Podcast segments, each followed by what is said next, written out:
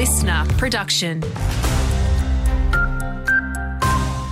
Hello, I'm Jennifer King. More relentless hot weather is forecast across Perth and southern parts of the state today, with firefighters bracing for extreme bushfire conditions.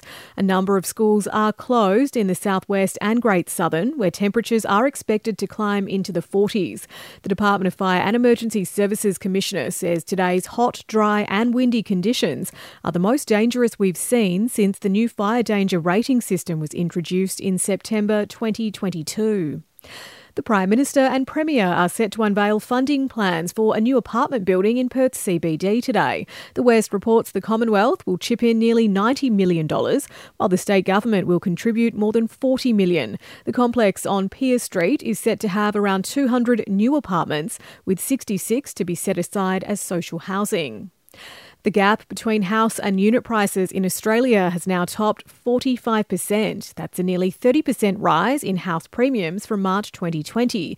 CoreLogic's Tim Lawless says it follows a surge in people wanting more space since the pandemic. We're still seeing this premium for owning a house in Australia is growing and growing. And it seems that Australian buyers are prepared to continue to pay that premium regardless of affordability strains becoming uh, much more uh, pressing. The Kia EV9 has made history, named the 2024 Drive Car of the Year. It's the first time an electric vehicle has won the award, which began 18 years ago. In sport, Bryce Cotton has been named the NBL's most valuable player for the fourth time after helping to lead the Perth Wildcats to second spot on the ladder. For me, like, this is crazy. You know, I graduated high school without a single scholarship, so to have four MVPs in eight seasons in one of the best leagues in the world, I got to thank God for that.